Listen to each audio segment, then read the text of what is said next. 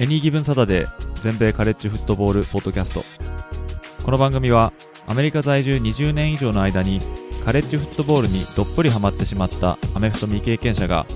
このスポーツの素晴らしさを素人の目線で伝えていくポッドキャストです。NFL のことは知っているけれどカレッジフットボールのことはよくわからないという方やもっとカレッジフットボールのことを知りたいという方に少しでも有益な情報をお伝えしていきます。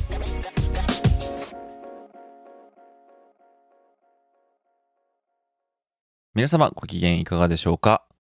こちらは全米カレッジフットボールファンサイトを運営しておりますエニーギブンサタデーです。今回のエピソードからエニーギブンサタデーのポッドキャストはシーズン2に突入することになります。先週までのシーズン1と今週からのシーズン2何が違うのかといえばですね特に何か変わったことをするということはございません。今後とも今までと変わらず、粛々とカレッジフットボールの情報を皆様にお届けするエピソードを配信していく予定ですので、皆様、ますますのごひいきのほどをよろしくお願いいたします。とは言っても、カレッジフットボールシーズンは、現在オフシーズンで、各チームではウィンターコンディショニングと銘打って、2023年度シーズンへ向けた下準備を行っていることでしょう。その中、どんなポッドキャストを皆様にお届けしようかということになりますが、しばらくはオフシーズンだからこそ今まで時間がなくて触れることができなかったトピックやゲストとのコラボ会などを積極的に行っていきたいと思っております。ところでアメリカ現地では今週末の2月13日に NFL の頂上決戦である第57回スーパーボールが行われますよね。そこで今回のエピソードは、それにちなんで、そのスーパーボールをカレッジフットボールファンの目線で少し追ってみたいと思いますので、お時間がある方はぜひお付き合いください。Hey, it's Kaylee Cuoco for Priceline. Ready to go to your happy place for a happy price? Well, why didn't you say so? Just download the Priceline app right now and save up to 60% on hotels. So, whether it's Cousin Kevin's Kazoo concert in Kansas City, go Kevin, or Becky's Bachelorette Bash in Bermuda, you never have to miss a trip ever again. So, download the Priceline app today. Your savings are waiting. Go to your happy place for a happy price. Go to your happy price, Priceline.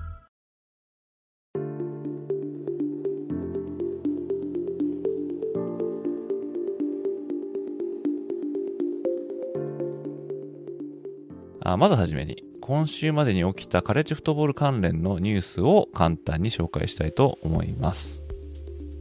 まずは、ジョージア大学のクォーターバック、ステソン・ベネットが、公共での酔っ払いで、まあ、逮捕されてしまったという話ですね。まあ、ジョージア大学はもう卒業して元ということになると思うんですけども、このベネット、テキサス州で、まあ、酔っ払って、えー、で、なんか公共の面前で、なんかドアをすごい叩いてるところを警察に通報されて、で、捕まってしまったというですね、大変不名誉なニュースが出てきましたね。まあ、ベネットはですね、まあ、ご存知かと思いますけども、ジョージア大学で2連覇を果たした QB ということで、能力的にはね、そのドラフトでトップにいるかどうかっていうのは分かりませんけれども、ただジョージア大学のレジェンドとして、え名を馳せたっていうですね、まあ、ニューフェイスなんですけれども、まあ、ちょっとその顔に泥を塗るみたいな、まあ、そういう行動をしてしまったっていうことですよね。で、これ実はあの昨年ですね、ジョージア大学が勝った時ですね。まあ、彼はですね、まあ、そのシンデレラストーリーの、まあ、主役として、その翌日のテレビの出演があったんですけども、まあ、その際ですね、もうどっから見ても二日酔いだったっていうような、まあ、低迷状態とまでいかないんですけども、まあ、確実にちょっと目が座ってるような、まあ、そういう状態でインタビューを受けていたっていうですね、ま、前例もありまして、でも今回のこの酔っ払いで逮捕となるとですね、ちょっと酒癖悪いのかななんて思ってしまいますけども、まあ、彼はですね、まあもちろんこの次のドラフトにまあ、名を連ねることになると思うんですけども、もともとですね、例えば CJ ストラウドとか、ブライス・ヤングとか、ウィル・レヴィスとか、まあ、そうやって名前が挙げられている QB よりも、まあ、ちょっと劣ると言われている中で、その NFL のチームの、まあ、好印象を得るにはですね、まあ、こういったようなニュースが出てきては、あまあ、ダメなわけですね。もともとそのドラフトの株が高いわけでもないところに、まあ、こういう、まあ、失敗を起こしてしまって、ちょっと株がさらに下がってしまったと。まあ、ちょっと自分で自分の首を絞めているような感じですけども、もう彼はですね、結局、シーズンが終わった後にあるオールスターゲーム、まあ、シュラインボールとかシニアボールとか、もうこういうところにも全部出場を拒否してたみたいなんですけどもね、なんか NFL 本当にいける気あるのかななんていう気もしてしまいますけども、まあ、ベネットが酔っ払いで逮捕されたというニュースですね。次は前回もですね、ちょっと紹介したんですけども、アラバマ大学はですね、オフェンシブコーディネーターとディフェンシブコーディネーターを相次いで失いまして、で、この後釜をずっと探していたんですね。で、今週ですね、その後釜がどうやら見つかったというニュースが入ってきましたね。まずは、新しいオフェンシブコーディネーター。これが、ノートルダム大学のトミー・リー氏。まあ、この人になるんじゃないかというような報道になっております。まあ、この方ですね、まだ30歳とすごい若いんですけども、2013年までノートルダム大学で QB を務めて、で2017年にはその母校に QB コーチとして、えー、まあ、凱旋、そして2020年からオフェンシブコーディネーターを務めているという人物ですね。で2022年に、えー、ブライアン・ケリー監督がノートルダム大学からルイジアナ州立大学に移った際、このリーさんは、まあ、自分はここにいるとノートルダムの在校生に話して、で、彼らをチームにつなぎ止めたという、まあ、そういうちょっと熱いところがあったんですけども、その1年後にですね、このアラバマ大学に出ていくっていう、ような形になってるみたいですね。ただ、この公式的には、まだトミー・リーさん、アラバマ大学に合流っていうような報道は、アラバマ大学自体からはされてないので、まだ書類とかを最終的に確認してる段階なのかなっていう感じですが、もうメディア的には一斉にもう、このトミー・リースがアラバマ大学の新 OC に就任っていう風な報道がされております。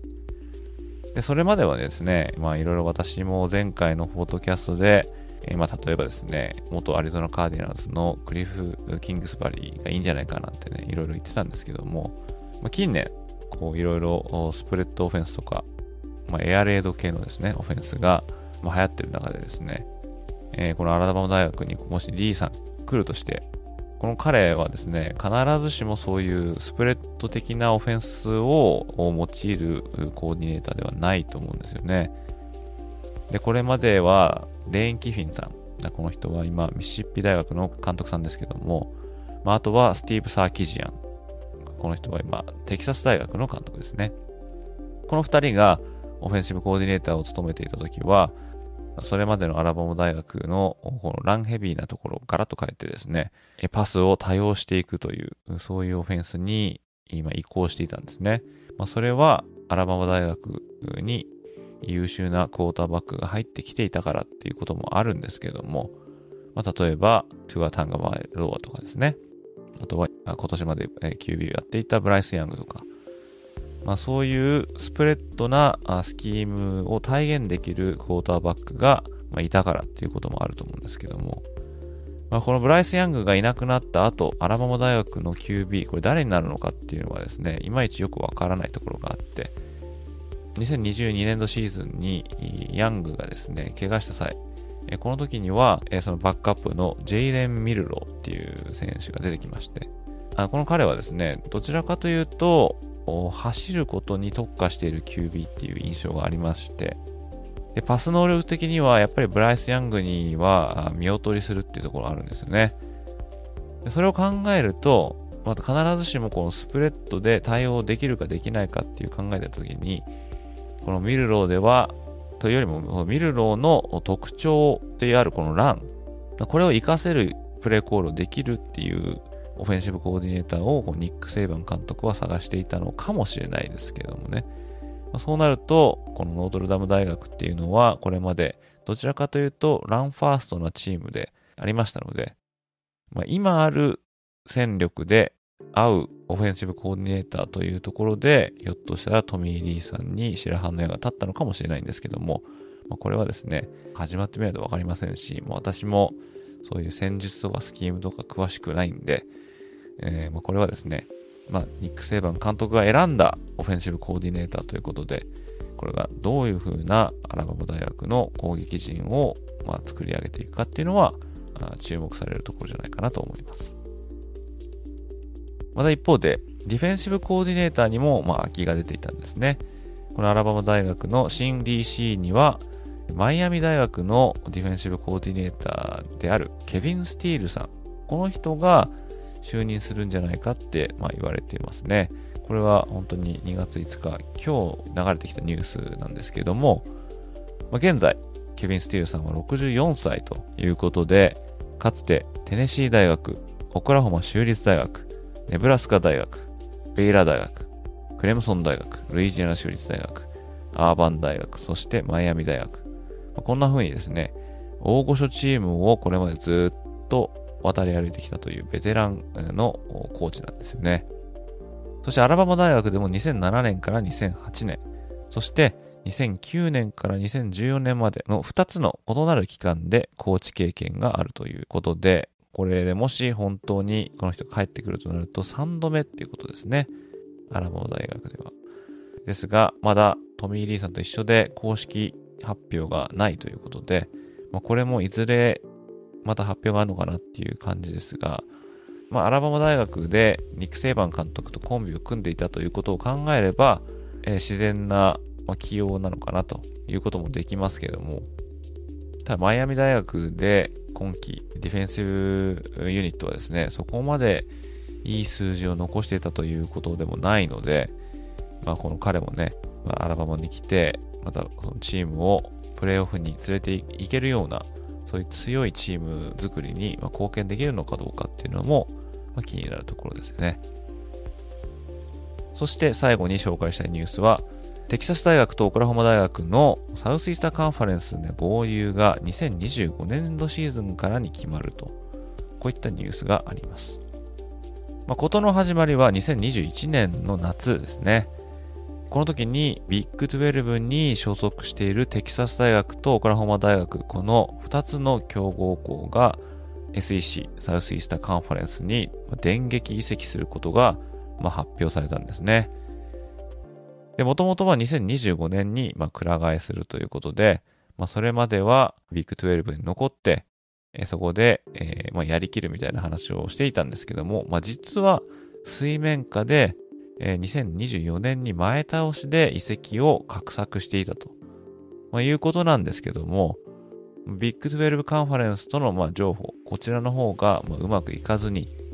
またこのカンファレンス、そして ESPN と FOX、このテレビ放映権の関係で、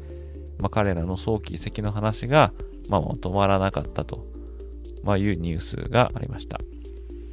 まあ、ビッグ12のカンファレンスのチームとしてみればですね、まあ、テキサス大学とオクラホマ大学は出ていくチームとして、まあ、ある意味なんか裏切り者みたいなレッテルが貼られてまして、まあ、そういったですね、2チームが、ただ出ていくだけじゃなくて、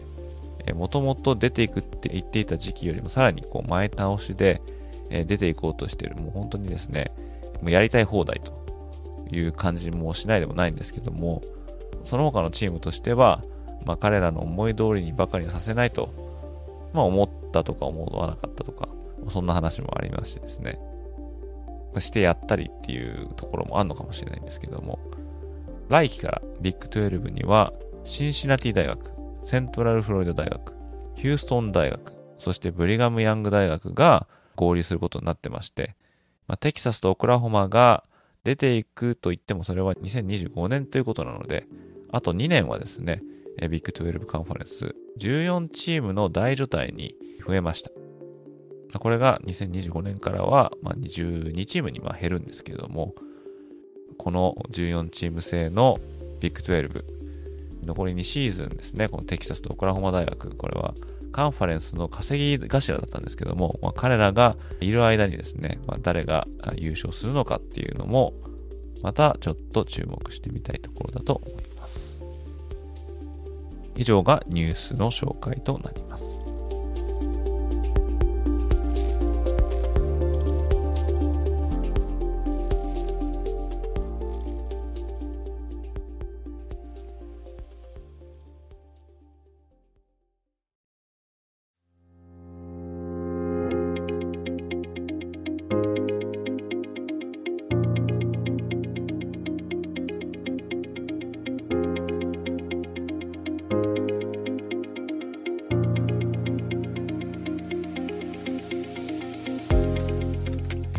ここからは第57回スーパーボール。まこちらの方ですね、ちょっとお話ししていこうかなと思います。まあこの、えー今週末の2月の13日ですね、まあいよいよ NFL の頂上決戦であるスーパーボール、まあこれが行われると。で今年のマッチアップは NFC の覇者であるフィラデルフィア・イーグルスと AFC の覇者であるカンザスシティ・チーフス。まこの2チームの対戦となりましたね。まあ、イーグルスは2017年度シーズン以来のスーパーボール制覇を目指すと。まあこれはリーグ合併前を加えると5つ目、この栄冠を目指すと。一方のチーフスとしては2019年度以来のスーパーボール制覇を目指す。こちらはリーグ合併前を含めると6つ目のリングということになりますね。ま現チーフスのヘッドコーチであるアンディ・リードさん。この人は、まあ、かつてイーグルスのヘッドコーチを務めていたということもありまして、まあ、この試合はアンディ・リードボールなんて呼ばれたりね、してますけども、またイーグルスのセンターのジェイソン・ケルシーと、チーフスのタイトエンドトラビス・ケルシー、こちらの2人が兄弟であることから、まあ、ケルシーボールなんて言われ方もしてますよね。まあ、ちなみに選手としてスーパーボールで兄弟が相まみえるというのは、まあ、初めてのことらしいんですけども、かつて2012年度のシーズンの第47回スーパーボールでは、サンフランシスコ 49ers の監督がジム・ハーボーさん。これは現在のミシガン大学のヘッドコーチですね。この 49ers がボルティモア・レイブンズと対戦したんですけども、このヘッドコーチがジョン・ハーボーだったと。えーつまり、兄弟監督対決になったんですね。こちらはハーボーボールなんて別称も付けられていましたけれども、兄弟の監督対決っていうのはあったけれども、まあ、選手としての兄弟対決は今回のトラベス・ケルシーとジェイソン・ケルシーが初と、まあ、いうことみたいですね。まあ、エニーギブサタデーのサイトではですね、えーまあ、カレッジフットボールのサイトということなんで、NFL を中心とした情報をまあ提供されているサイトには、まあ、到底情報の質がまあ劣ってしまうんですけれども、まあ、今回はこのスーパーボールをまあカレッジフットボールファンの目線から見ていきたいと思います。まあこのロースターをですね、ちょっとま見てみようかなって思うんですけども、まあこちらのロースター、特にですね、スーパーボールに出場する両チームの先発選手ですね。まあ、この中で、どの出身大学が一番多いのかなっていうのをちょっと集めてみました。これによるとですね、オクラホマ大学が4人、そしてミシシッピ州立大学も4人でトップですね。えその次が3人でミシガン大学。次も3人でフロリダ大学。であとは2人を輩出しているチームはま複数あるんですけども、これがアラバマ大学、ウィスコンシン大学、シンシナティ大学、フロリダ州立大学、ルイジアナ工科大学、そしてラトガース大学。今の挙げたチームが2人を出していて、まあ、その他が1人ということになっておりますね。2023年2月現在、現役選手として NFL に在籍する選手の出身大学のトップ、こちらの5校はアラバマ、オハイオ州立、ルイジナ州立、ジョージア、そしてカリフォルニア、まあ、こうなってるんですけども、まあ、今回出場する2チームの先発選手だけで見てみると、アラバマ大学出身の選手が2人いるだけで、まあ、とはどの大学からも先発選手を輩出していないということになりますよね。まあ、特にこのオハイオ州立大学とルイジアナ州立大学、ジョージア大学、このチームから誰も先発選手が出てないっていうのは、まあ、ちょっと驚きですよね。まあ、当然ですね、えーアクティブロースター全部見てみると、まあ、この大学入ってくるんですけども、ま、そんな中で、えーミシシッピ州立大学から4人の選手が先発に名を連ねているというのは、ま、ちょっと意外ですよね。とは言ってもですね、先に紹介した出身大学別のランキングで見ると、まあ、実はミシシッピ州立大学は全体の9位につけているということで、まあ、このミシシッピ州立大学が隠れた NFL 選手製造チームであるということが、まあ浮かび上がってくると思います。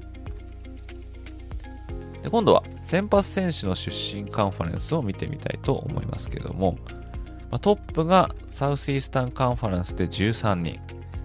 え、続きまして8人でビッグ10カンファレンス次は6人でアトランティックコーストカンファレンスとビッグ12カンファレンスが並んでおります。え、その次点が5人でパック12カンファレンス。次が4人でアメリカンアスレティックカンファレンス。その次が2人でミッドアメリカンカンファレンスとカンファレンス USA。次が1人ずつでマウンテンウエストカンファレンスとサンベルトカンファレンス。でそれ以外には FCS。これはフットボールチャンピオンシップサブディビジョンですね。こちら出身が3人。で、おまけで1人ですね。イーグルスのレフトタックルのジョーダン・メイラタ。彼はオーストラリア出身ということで、大学を出てないっていうね、ラグビー出身みたいなんですけどね。そんな人がいたんだなっていう感じですけども、まあ、今挙げたようにですね、サウスイースタンカンファレンスがダントツで、まあ、それをビッグ10カンファレンスとアトランティックコーストカンファレンス、ビッグ12カンファレンス所属チームが、まあ、追随していると。まあ、いうことで、まあ、俗に言うパワー5のカンファレンス出身選手が、まあ、多くを占めており、まあ、それはカレッジフットボールでの勢力図を、まあ、そのまま反映しているとあいうことができると思いますけども。またですね、まあ、こういった先発選手たちをドラフトされた順番で見ていくというのも、まあ、一興なんじゃないかなって思います。まあ、とかくドラ1選手が注目されるのが、ま、世の定めなんですけども、まあ、そうでないアンダードッグたちが、まあ、スターダムにのし上がるのを見るというのは、まあ、いつの時代も爽快なものですよね。まあ、例えば、先発選手で言うと、まあ、イーグルスには3人、チーフスには2人の、まあ、ドラフト外フリーエージェント選手、まあ、つまりドラフトでどのチームからも声をかけてもらえなかったという選手が、まあ、いるわけですね。まあ、そんな選手でもスーパーボール出場チームで、まあ、先発を張れるということは、そういった選手たちの、まあ、希望の星にまなってるんじゃないかなと思うんですけども、またドラフトで最後尾である第7巡目に指名を受けた選手も、まあ、全部で3人いますし、まあ、そういった掘り出し物をドラフトで引き当てられるかどうかというのも、まあ、重要なのかもしれませんよね。まあ、とはいうものの、やっぱり第1巡目で引っ張ってきた選手が重要だというのもまあ事実だと思います。というよりは、第1巡目で選んだ選手がその期待通りの活躍をしたかどうか、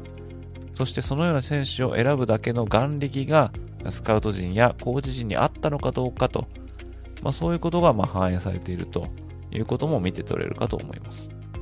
まあ、先発ロースターだけで見ると、イーグルスには5人のファーストラウンダー、チーフスには3人のファーストラウンダーが今もチームに残っています。まあ、チーフスの3人というのはですね、まあ、ちょっと少ないように思いますし、しかもカダリアス・トニー、彼はですね、ニューヨークジャイアンツに一巡指名を受けてから、まあ、今季チーフスに移籍したという選手ということで、まあ、チーフスのロースター、特に先発ロースターにですね、一巡目がなんか少ないなっていう、まあ、気もしますけども、まあ、ただどちらのチームもその先発選手の顔ぶれを見ると、まあ、ここ5年間のうちドラフトされた選手たちが多いことが、まあ、わかると思います。そんなことからも、どちらのチームも比較的若い選手が多いチーム、まあ、つまりこう代謝が進んでいるチーム同士の戦いと、ま、言えるのかもしれません。ま、どちらのチームも高い身体能力を求められる、ま、スキルポジションでの入れ替えが、ま、特に著しいですね。チーフスの今回の先発ロースター、えー、これをですね、前回のスーパーボールに出場した2019年度のロースターと、まあ、比べてみるとですね、まあ、残っているのは、攻撃陣では QB のパトリック・マホームズ、タイトエンドのトラベス・ケルシー、ライトタックルのアンドリュー・バイリー、この3人のみですし、まあ、ディフェンスでいると、バックフィールドの4人の全ては、前回スーパーボールの出場時の顔ぶれと、全く異なっているということで、メンバーの顔ぶれ、これが一新しているというのが、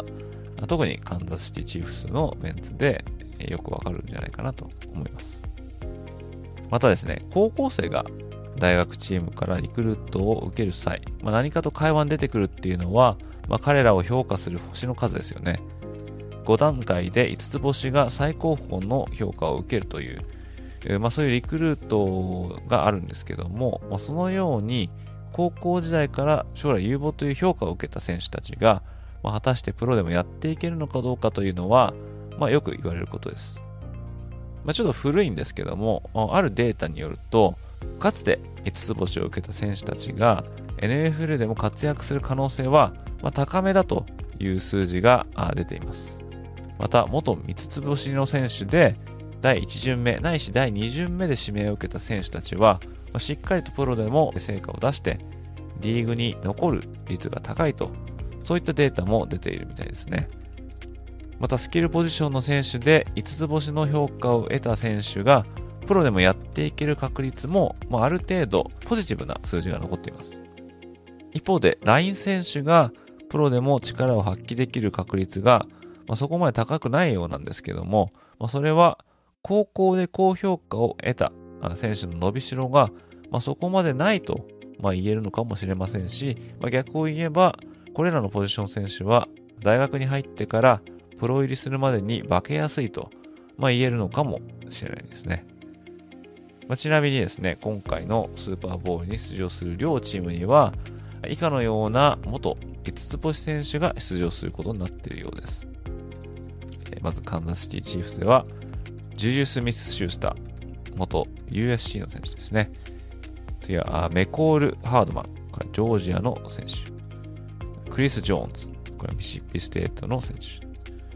トレイ・スミス、これは元テネシー大学。チャド・ヘニー、彼は元ミシガン大学のクォーターバック。カルロス・ダンラップ。彼は元フロリダ大学ですね。そして、ジョシュア・ケインドー。彼は元 FSU フロリダステートの選手。以上の7人、カンザスシ、えー、カンザスシティチーフスの選手が元5つ星の選手だったと。まあ、一方で、イーグルスではジョシュ・スウェット。彼はフロリダステート出身。ブランドン・グラハム。彼はミシガン大学の出身。アイザック・セウマロ。彼はオレゴンステートの出身。そしてマイルズ・サンダーズはペンステート。そしてナコビ・ディーン。彼はジョージア大学。えー、こういった元5つ星の選手がイーグルスでプレーしているということになります。まあ、次にお話ししたいのはですね、まあ、QB 対決ジェイレン・ハーツとパトリック・マホームズ。まあ、この話をちょっとしようかなと思うんですが、まあ、アメフトの試合を行う際に、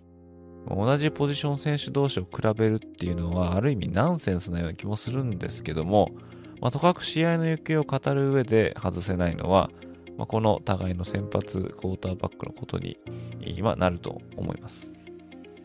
まあ、そこで、えー、この2人の選手、のカレッジ時代の話をですね、ちょっとしてみようかなって思うんですね。でまずはですね、ジェイレン・ハートですね。フィラデルフィア・イーグルスのクォーターバックですけども、彼はですね、テキサス州出身の元四つ星のクォーターバックで、まあ、モバイル系の QB として2016年にアラバマ大学に入学しております。まあ、開幕時にはバックアップ QB でしたが、この時の先発クォーターバック、ブレイク・バーネットがサザンカリフォルニア大学の試合で、まあ、不調だったため、まあ、彼に代わって1年生ながら、このジェイレン・ハーツが途中から出場して、こう USC 相手に、まあ、投げで走って相手を錯乱して、52対6で大勝と。以来、1年生ながら名門アラバマ大学で先発 QB を任されることになります。ちなみに、アラバマ大学で1年生が先発 QB となるのは、32年ぶりだったということですね。その年は全勝でナショナルタイトルゲームに出場するんですけども、デション・ワトソンを擁するクレムソン大学に敗れ、全米制覇まであと少しというところで、惜しくもそのタイトルを逃します。その次の年、2年生となった2017年度シーズンも、アラバマ大学の先発 QB として、えー、まあ、駆け抜けるんですけども、まあ、この年は幾分パサーとしての能力に疑問符が投げられて、それでも再びナショナルタイトルゲームに出場したこのアラバマ大学は、ここでジョージア大学と対決。で、前半、このジェイレン・ハーツのパスが機能せずに、攻めあぐむところで、リードを奪われたまま後半に突入するんですけども、まあ、この時アラバマ大学のニック・セイバン監督は先発 QB だったハーツをベンチに下げてパス能力で、勝る1年生だったトゥア・タガバイロア、えこの彼を投入するというですね、え他に類を見ない采配を振ります。で結局、オーバータイムでタガバイロアから1年生だったワイドレシーバーのデバンテ・スミス、え彼への逆転サヨナラ TD パスが決まって、アラバマ大学が優勝と。しかしこの展開から、まあ、翌年のアラバマ大学での QB 事情が、まあ、どうなるかに、まあ、注目が集まることになります。そして2018年度シーズン、開幕時に先発 QB を言い渡されたのは、ハーツではなく、後輩のタガバエロアでした。過去2年間先発を務めて、2年連続チームを全米王座決定戦へ導いた、まあ、ハーツとしては、まあ、そのプライドを引き裂かれた思いだったということも想像にたやすいですけれども、まあ、そんな彼なら、出場機会を求めてアラバマ大学を出ていくこともできたということで、まあハーツがアラバマ大学に残るのかどうかっていうのは、まあ、開幕した後も注目されていました。特にこの年から4試合までなら試合に出てもレッドチャス制度を用いてプレー資格を温存できるという新ルールが、まあ、発動しておりましてでハーツも4試合目までは試合の最後のモップアップ係としてプレーをしていましたけどもでもしプレー資格を温存して新天地に転校したいのであれば第5試合目のこのルイジアナ大学、この試合までにその身体を決断しなければならなかったと。まあ、そういうふうな状況に置かれていました。しかしながら、その第5戦目のルイジアナ大学戦に、ハーツはチームと共に帯同して、そして後半、彼に出番が回ってくると、ま、その時点で彼のプレー資格が使用済みということになってしまったんですけども、ま、自分のプレー資格云々よりも、ま、大学に残留してバックアップに徹するというこういう決断をしたハーツに対して、ま、この日スタジアムを訪れていた多くのアラバマ大ファンからはスタンディングオベーションが沸き起こっていたというのは今も記憶に新しいですね。そうしてタガバイロワのバックアップとして過ごすことになったハーツですけども、この SEC の優勝決定戦では再びジョージア大学と対決。で、この試合でアラバマ大学は試合中にタガバエローアが足首の怪我で途中退場すると、そういうピンチが訪れるんですけども、まあ、この時アラバマ大学は、ジョージア大を追いかける展開で、で、負ければプレーオフ出場の夢が消えると、まあ、そういう非常に切羽詰まった状況だったんですね。そしてここで登場したのは、このジェイレン・ハーツなんですけども、彼は見事に同点、さらに逆転のタッチダウンを演出。自分のことだけ考えて、転校もできたところ、バックアップ役に徹して、チームのために残留して、そしてアラバマ大学の窮地を救ったヒーローになったんですね。そしてこのシーズンの終わり、アラバマ大学での学士号を取得すると、大学院生の転校生、これはグラディエットトランスファーっていうんですけども、として大学最後のシーズンをオクラホマ大学で過ごすと、まあ、そういう決断をします。オクラホマ大学ではかつてベーカー・メイフィルドやカイラ・マレーといったハイズマントロフィー受賞クォーターバック、および NFL ドラフトで総合ドラ1 QB、こういった選手を育てたリンカン・ライリー監督のもとで、ハーツはパサーとしての腕を磨いて、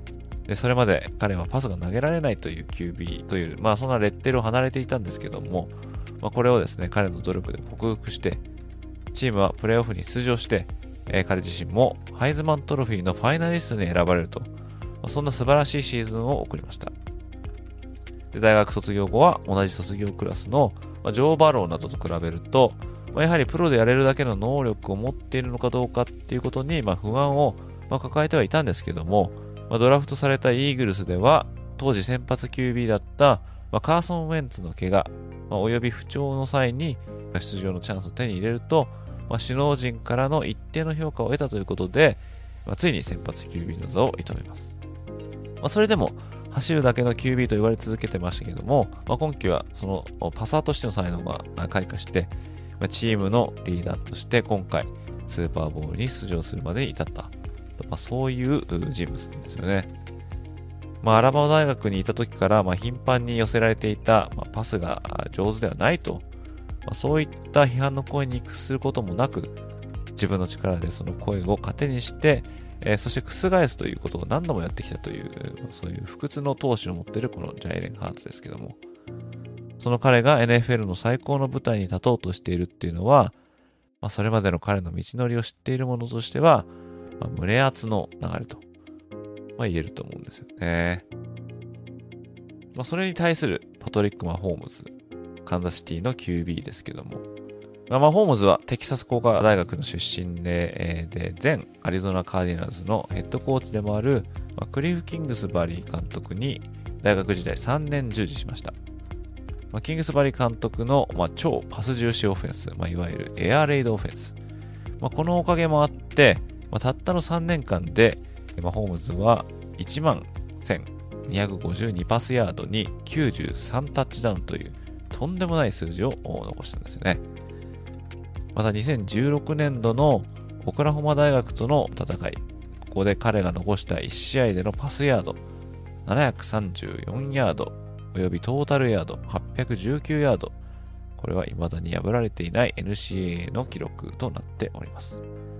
しかしながら、リクルート時は、えー、三つ星選手ということで、あまり評価が高くなかったんですね。まあ、そんな彼は、まあ、テキサス州出身なんですけども、まあ、父親は皆さん知ってるかもしれませんが、1997年と1998年に日本の横浜ベイスターズで、まあ、野球の投手として来日したということもあるっていう、まあ、そういう選手なんですけども、まあ、そんな父の影響で、まあ、ホームズは幼少期、野球に熱中していたということで、ま、打撃でも非凡な才能を見せて、またピッチャーをやらしても、野手としても才能を発揮ということで、まあ、地元では、有名なアスリートだったみたいなんですよね。で、また、バスケットボールでも活躍したというマルチのアスリートだったということで、親戚に言われせれば、まあ、何をやっても大人を任してしまうっていうほどの運動能力を持っていたということで、まあ、ゴルフをやっても、まあ、高跳びをやっても、しまいには卓球をやっても誰にも負けないと、まあ、そういった青年だったということなんですけども、まあ、フットボールに目覚めたというのはミドルスクール。えー、まあこれはですね、まあ日本で言うと、まあ、中学校に相当するんじゃないかなと思うんですけども、まあ、ただ最初は主にセーフティーとしてプレーして、で QB として本格的に先発出場したっていうのは、まあ、高校2年生からだったということですけども、まあ、このシーズンですね、彼は3839ヤードに46タッチダウンを、まあ、量産するということで、まあ、この数字でちょっとフットボール選手として名を残すことになります。で、そこで目をつけたっていうのが、テキサス工科大学のクリフ・キングスバリー監督と彼のスタッフだったんですけども、まあ、高校2年生のシーズンが終わった後に、テキサス工科大学がマホームズにスカラシップをまオファーしたということで、彼はそのオファーを受諾したということになってるんですけども、ま、ただ今となっては驚くことに、彼をリクルートしていたっていうのは他にオクラホマ州立大学とライス大ぐらいだったということなんですね。しかも、オクラホマ州立大学は結局、マホームズにスカラシップをオファーしたらしなかったと。まあそういうことで、その逸材をなぜみんな見逃したのかなっていうのはですね、まあ、今になっても、まあ、ちょっとしたミステリーっていうふうに言われてるんですね。で、なぜ評価も低く周りのチームがこのマホームズに手を出さなかったのかということなんですけども、まあ、一つは、まあ、当時からその野球選手だった父の影響もあって、まあ、結局野球の道へ進むんじゃないかと、まあ、言われていたことから、なかなかリクルートに、えー、渋っていたっていうチームもあったと言われてますけども、えー、あとはですね、えその当時からバスケと野球もこなすマルチアスリートだったために、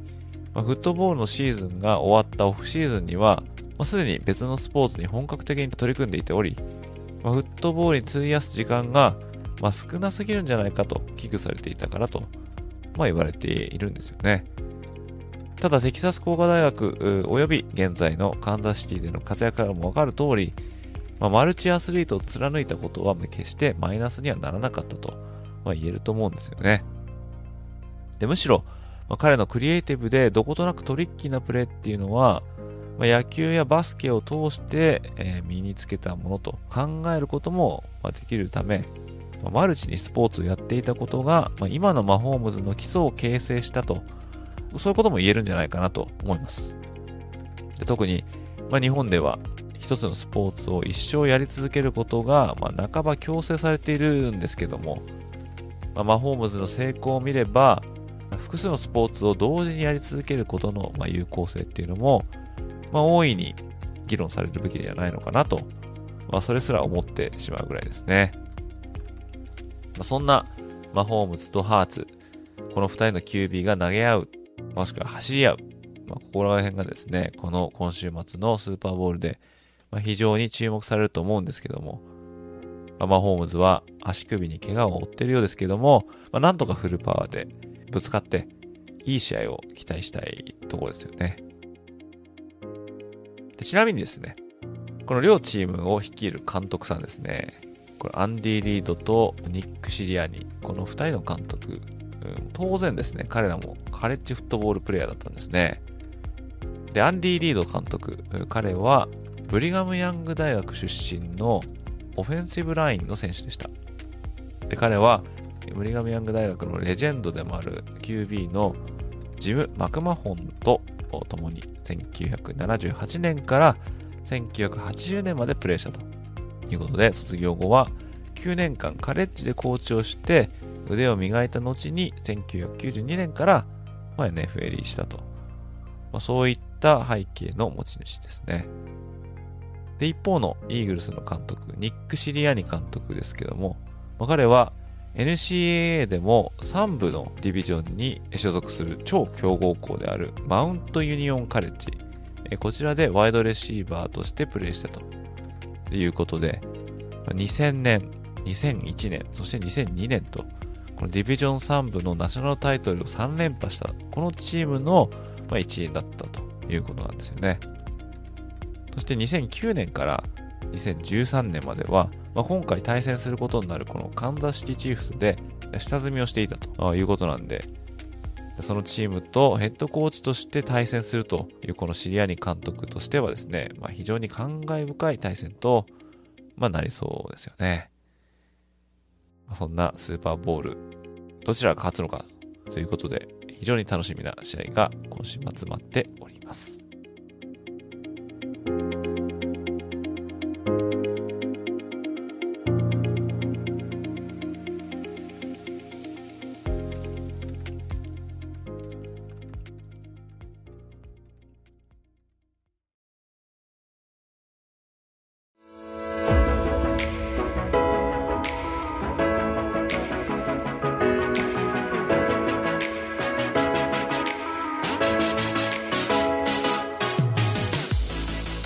最後ですね、当サイトで準備した匿名で質問できるこの質問箱、こちらに寄せられた質問に一つ答えていきたいと思うんですけども、今までペイングっていうのを使ってましたけども、現在は Google フォーム、こちらを利用して皆さんから引き続き匿名で質問なりコメントなりを募集できるような風に変えました。ということで、こちらの方はですね、概要欄の方にリンクを残しておきますので、そちらの方をえー、ぜひぜひ使ってですね、気軽に質問など寄せていただけると、こちらの音声配信の方で回答していきたいと思っておりますので、ぜひよろしくお願いいたします。で今回の質問ですね、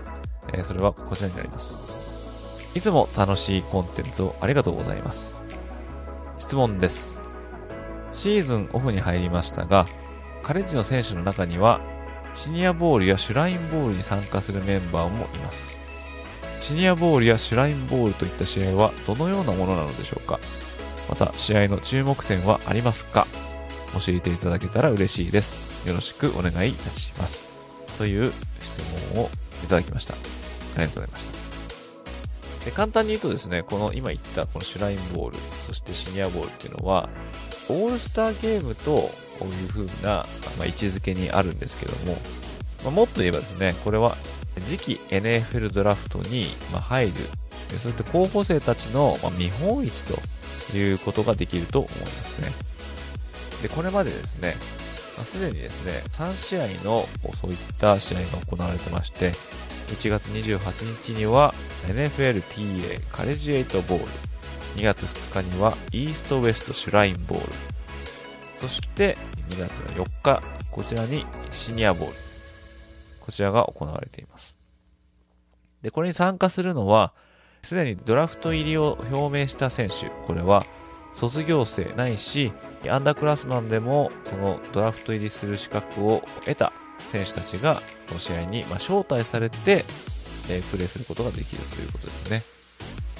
で特にこのシニアボールというのは、まあ、シニアっていうことからも分かる通り、その中でも特に4年生だけが出れると、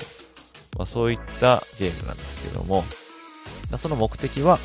ドラフト入りする選手を、まあ、実際試合形式で、まあ、NFL のチームのスカウトなりコーチ陣が、ま見ることができるということで、まあ、そういったですねプロ入りを目指す選手にしてみれば、ま登竜門とも言えるそういった試合でもあると思いますね、まこの後ですね NFL のコンバインとかあもありましてそちらもまた招待制なんですけども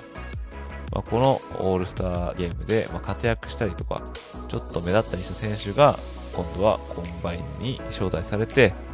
より詳しいテストとかを受けて、ドラフトの株を上げると。まあ、そういった機会に使われるわけですね。まあ、すでにですね、これ終わってしまいました。一つ残っているのは、2月の25日に行われるレガシーボールっていうのがありますけども、こちらは特に HBCU、 Historically Black Colleges University というですね、まあ、主に歴史的に黒人の学生を優先的に受け入れてきた大学、まあ、こちらの大学の集まりで、ま、行われるオールスターゲームですね。えー、こちらが今月の後の方になりますね。こちら残ってますけども、まあ、それがシュラインボールとかシニアボール、えー、こちらの概要となりますね。えー、まあ、終わってしまったんでね、ちょっと注目の点っていうところでは、ちょっともうちょっと早くお話しすればよかったんですけども、あえて言うんであれば、まあ、今後のドラフトに際して、まあ、どの選手が、まあ、注目の選手で、練習なり試合で、そういった選手が活躍するのかどうか、まあ、そういうところを見るのが、まあ、注目点なのかなと思ったりもしますけども、見られた方いらっしゃいますかね？私はですね、まあ、正直言って見ませんでしたけども、まあ、これは後からハイライトとか練習のクリップを見て、ちょっとどんな選手がいるのかっていうのを予習してみようかなと思っております。ということで、引き続き、匿名でも投稿できる質問箱の方に、どしどしコメントなり、なんなり寄せていただけると幸いです。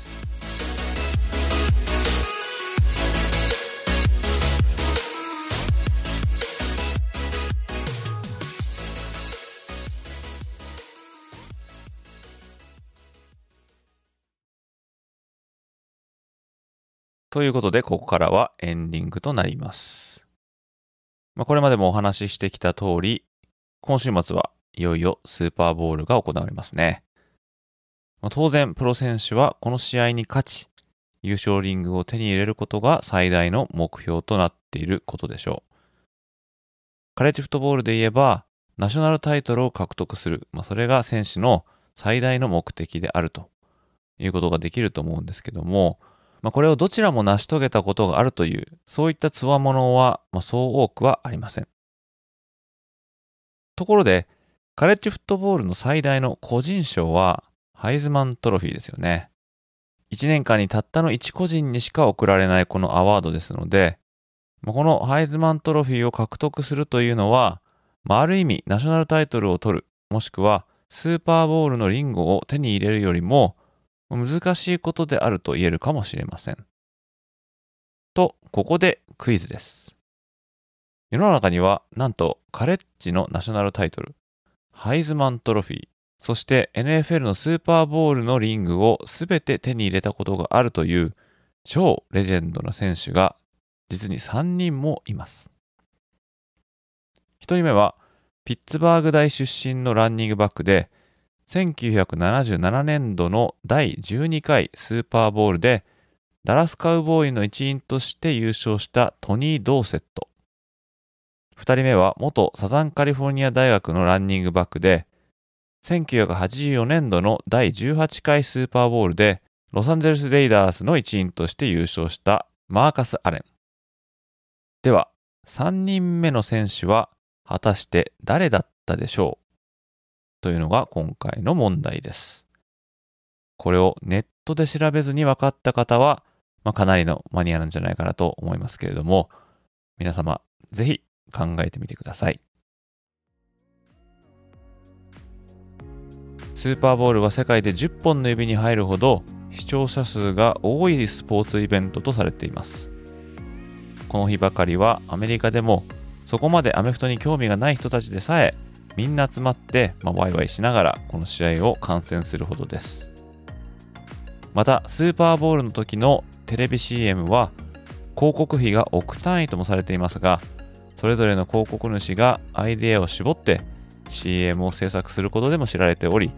これを見るというのも一興ですさらにはハーフタイムショーは毎年注目の的ですが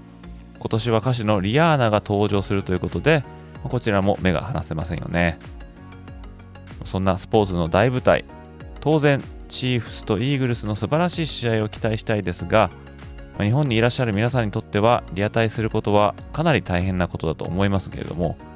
ドキドキワクワクの週末を過ごせることを願っております。ということで今回はここまでとなります。ここまでご視聴いただきありがとうございました。また次回のエピソードでお会いいたしましょう。それでは失礼いたします。